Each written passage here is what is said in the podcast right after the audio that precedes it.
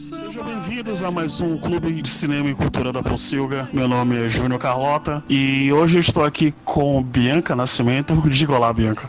Olá, pessoal! Como é que tá a animação aí? Ah, sim, né? Assim, mais ou menos, né? Porque a gente tá no meio do, da pandemia, um monte de gente morrendo, mas a gente veio aqui celebrar o amor, né? Afinal de contas, vamos ter um dia dos namorados super diferente esse ano. Graças a Deus! a gente tem que celebrar que a gente tá vivo, isso que importa. É isso aí. É isso aí, é isso aí. Tem que celebrar porque a gente tá vivo. Vamos aproveitar porque a gente não sabe o dia de amanhã. E tô pensando nisso, eu propus a Bianca que fizéssemos um programa inspirado no amor. Foi lançado um desafio. Pois é. Eu adoro desafios. Aproveitei que ela tem feito curadoria através do Instagram dela. Qual o perfil? Arroba Bia R Nascimento. Bia R Nascimento, sigam lá. E aí eu propus, olha, vamos fazer um negócio diferente. Vamos abandonar todos os 21 filmes que a gente tinha selecionado para a edição que não vai sair. eu quero que você escolha alguns filmes para falar sobre o Dia dos Namorados. Tá bom, escolhi três filmes e duas séries, tá? Fê Maria, Fê Maria. Eu vou começar indicando é, o documentário Minha História, da Netflix, que é sobre a turnê da Michelle Obama. Turnê de lançamento do livro dela, da biografia dela, que eu tô lendo. Eu tô na metade do livro. E é sensacional. O que tem a ver Dia dos Namorados com essa biografia da Michelle Obama? Tudo a ver, porque... Isso cada... que eu ia te perguntar. Eu já ia perguntar isso agora. O que, que, que, tem a ver? É porque ela é, é casada com Barack Obama? É porque é um casalzão, casalzão da porra que todo mundo chipa e todo mundo quer ser esse casal lindo e maravilhoso que eles são. Então, e o livro conta a história dela, tá muito entrelaçada com a história dele. Então, é muito massa é muito inspirador você, você vê que esses dois, a capacidade de influência que eles têm e a capacidade de, de, de gerar, assim, sabe, uma autoestima nas pessoas é incrível. Eles são eles são um casal incrível e a gente tem que exaltar mesmo.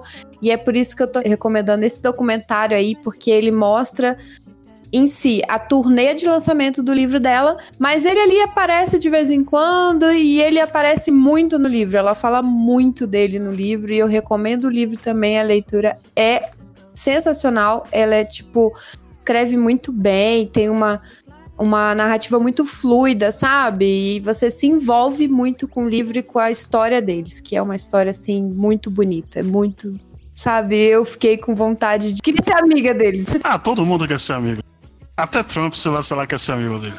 Só que ele não assume porque ele é covarde. Tá é verdade, é verdade. Qual foi a, a, segunda escolhida aí? Minha segunda recomendação é, o é outro documentário da Netflix também, chamado Secreto e Proibido. Ele foi lançado recentemente, é do diretor aí super da moda, que tá em alta, o Ryan Murphy, que fez altas séries aí, tipo Pose, The Politician, que são super boas também de assistir e, e Hollywood também, que é nova. E uhum. esse documentário é sobre um casal de mulheres lésbicas que viveu, tipo, mais de 65 anos de relacionamento sem sair do armário. Então, só essa premissa do documentário já é super curiosa, porque é, é, como que elas viveram escondendo todo esse tempo da família e dos amigos que elas tinham um relacionamento amoroso.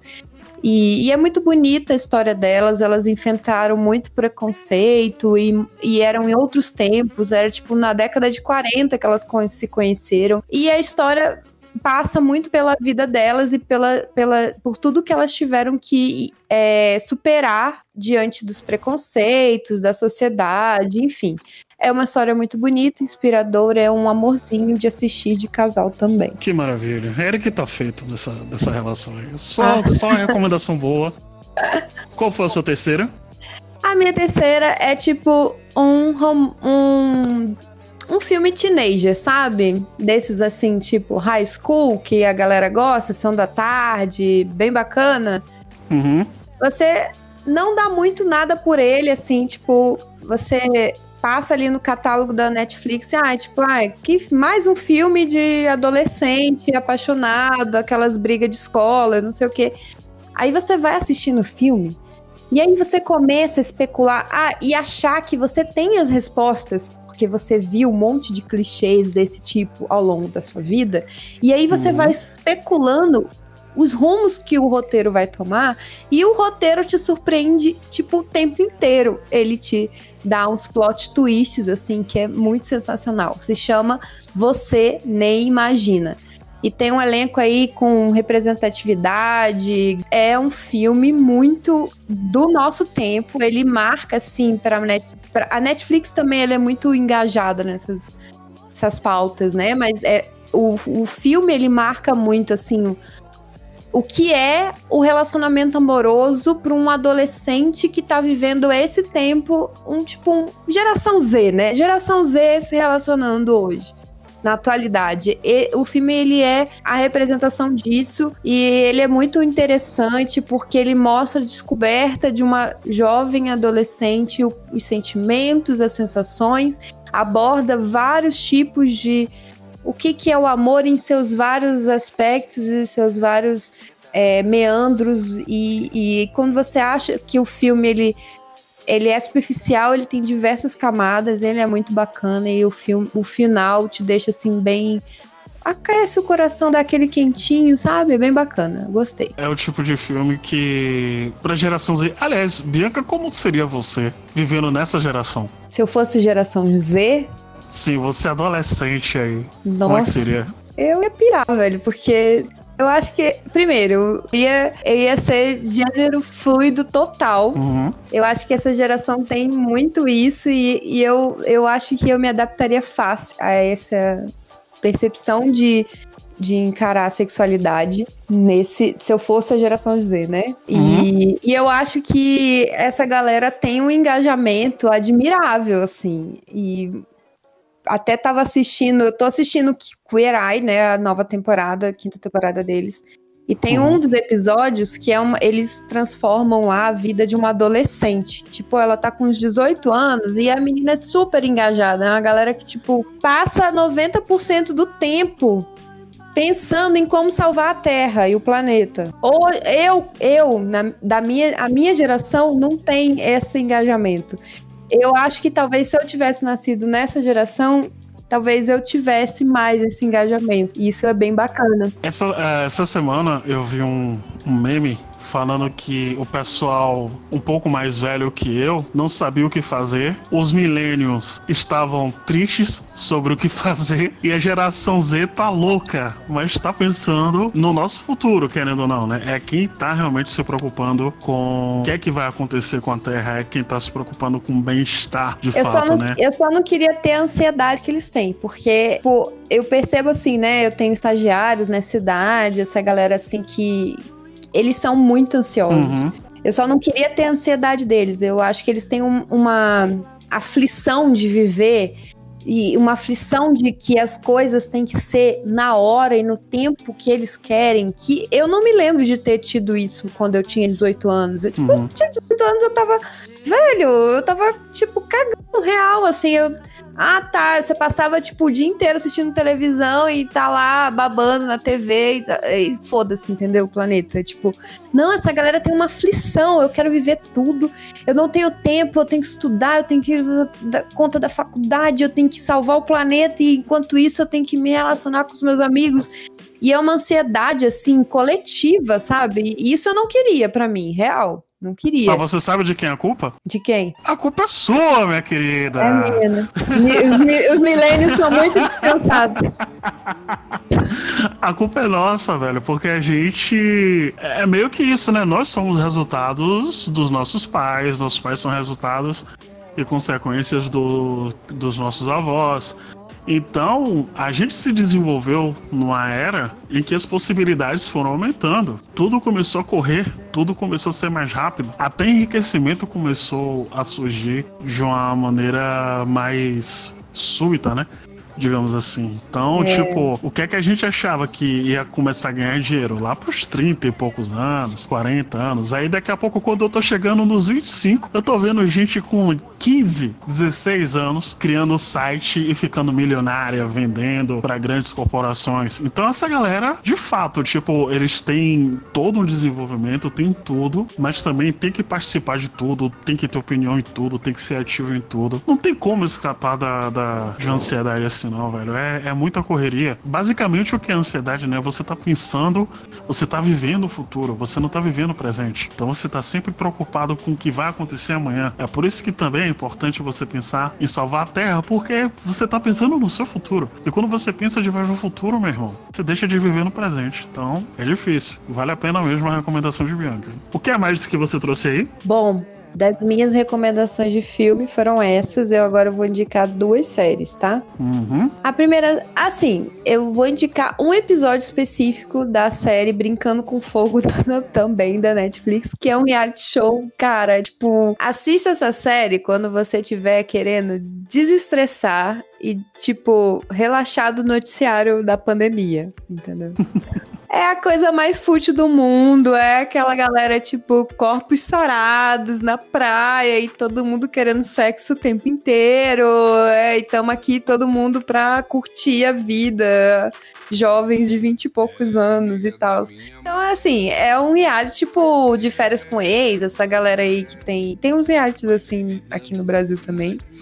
Uhum. E eu não achei esse tão bom quanto aquele do casamento lá que tem da Netflix, mas eu recomendo esse também para desestressar. É ótimo, porque você começa a assistir e é aquela bosta que você quer terminar de assistir, porque você começou e você fica interessado em saber. A premissa do negócio é o seguinte: junta um monte de jovens corpos sarados em plena ebulição dos vinte e poucos anos e todo mundo querendo se pegar. Saudades. E aí né?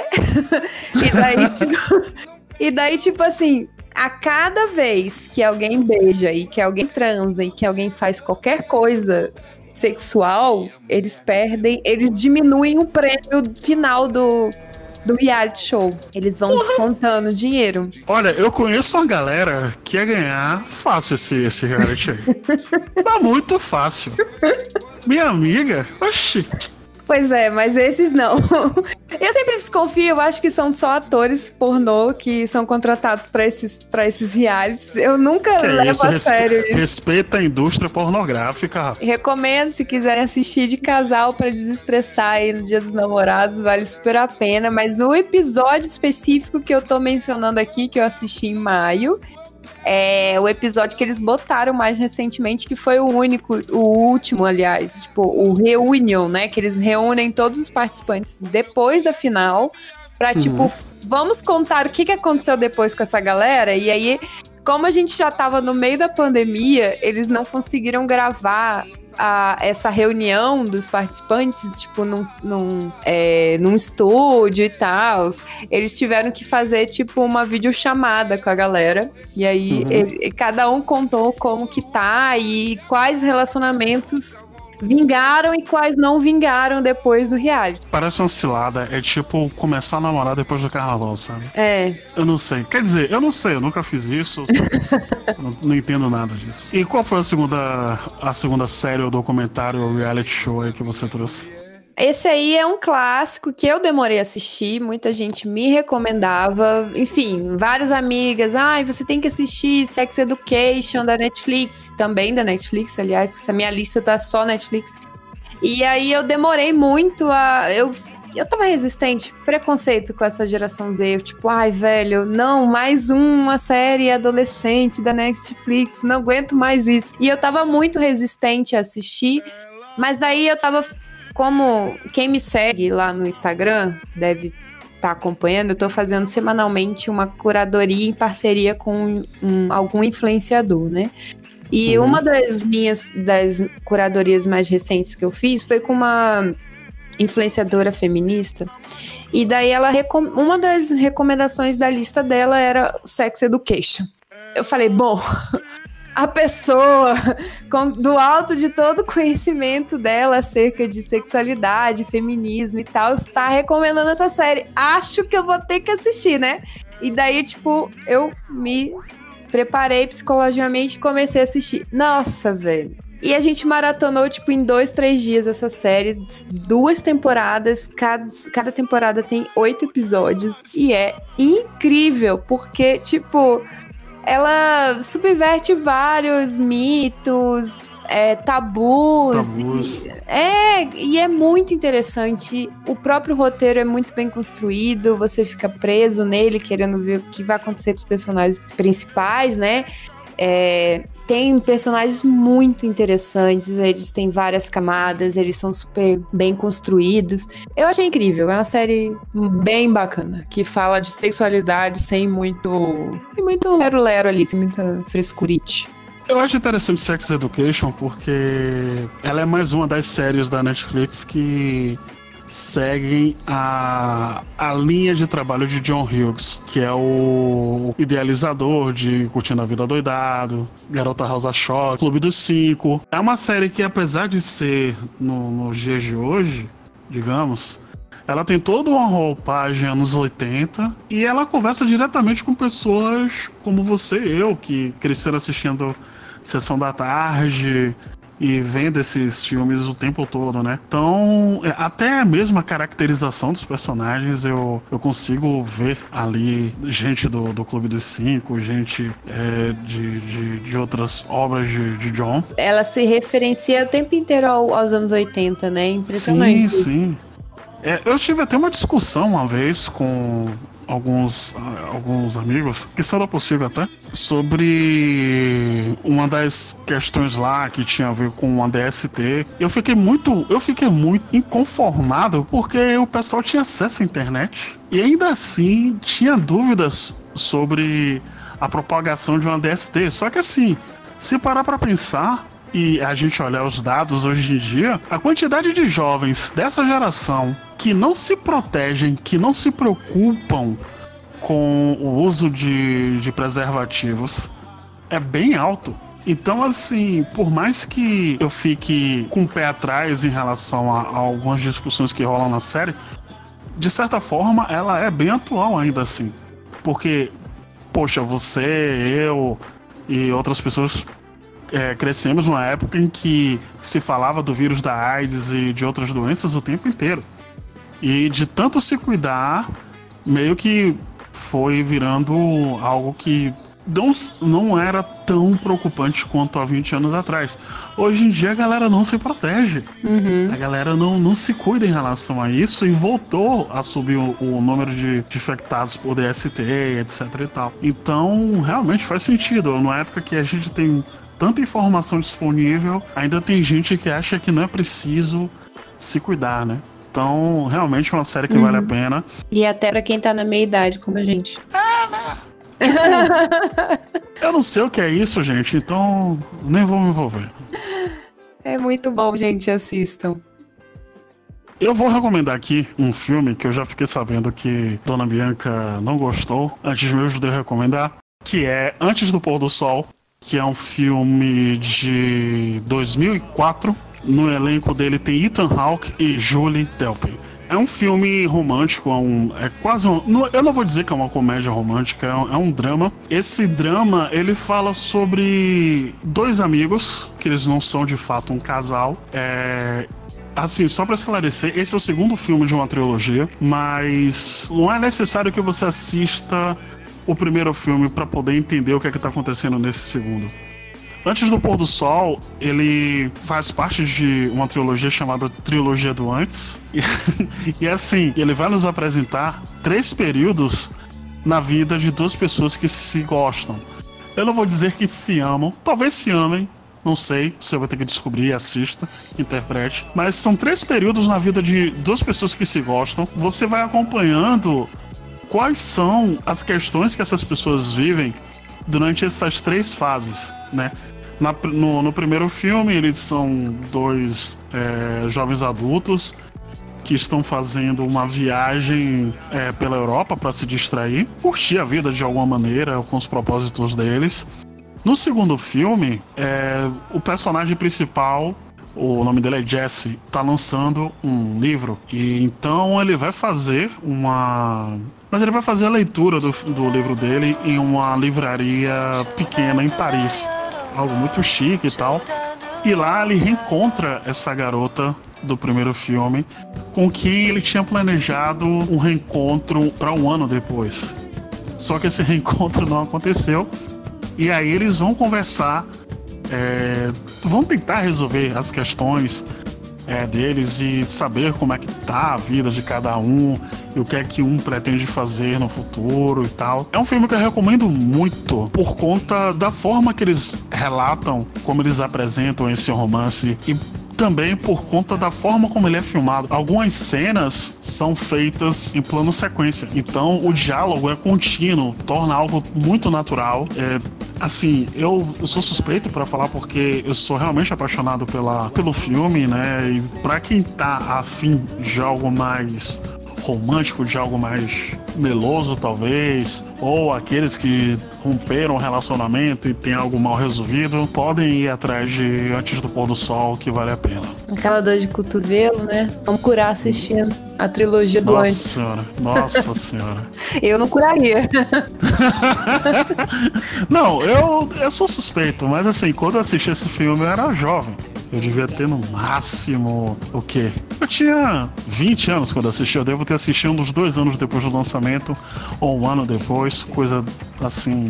Não demorei muito para ver, mas foi um grande aprendizado. Só que a vida foi me mostrando que aquilo ia acontecer muitas vezes também. é sensacional. Acho que por isso que eu gosto tanto. É, é, incrível como essas passagens são tão únicas na vida da gente e ao mesmo tempo vão se repetindo. Mas enfim. Mas enfim, meus queridos ouvintes, Júnior é o cara mais romântico da Pocilga. Não, eu tento, eu tento eu não escondo isso de ninguém, tá ligado? Deixa aí seu link pro Tinder, vai que, né? Nossa senhora, não, que isso. Mas quem quiser me siga aí no Twitter, uhum. arroba julio853, tá lá. Manda tô lá de boa. também no Instagram. É, não, beleza, tô lá, tô lá. Se quiser me procurar, me procure. Quem quiser mandar presente, mande. Tô abraçando. Vamos ser amigos. Tô elegante no CCP hoje. Manda pois aí é, a é. mensagem, é. gente. Me procurem ou não, fica a cargo de vocês. É isso, vamos encerrar aqui mais um CCCP. Apesar de ser um, um programa mais voltado para o Dia dos Namorados, está representando ainda o mês de maio. E é isso. Bianca, muito obrigado pela sua participação mais uma vez. Estou à disposição da Possível e estou aí de novo. Pois é, hoje eu vim substituindo o nosso querido roxo Márcio Melo. A gente nem sacaneou ele hoje, né? Não, é, deixa o Márcio quietinho lá, meu Deus. Tá trabalhando que não condenado. Essa galera de TI tá sofrendo no home office que tá uma beleza. Você colocou ele no banco de reservas hoje. O cara tá trabalhando 16 horas por dia. Ainda é dono de casa. Então, tá sofrendo. É, mês que vem talvez eu volte. Talvez não. Vamos ver aí. Tchau, tchau, galera. Feliz Dia dos Namorados pra vocês. Tchau, gente.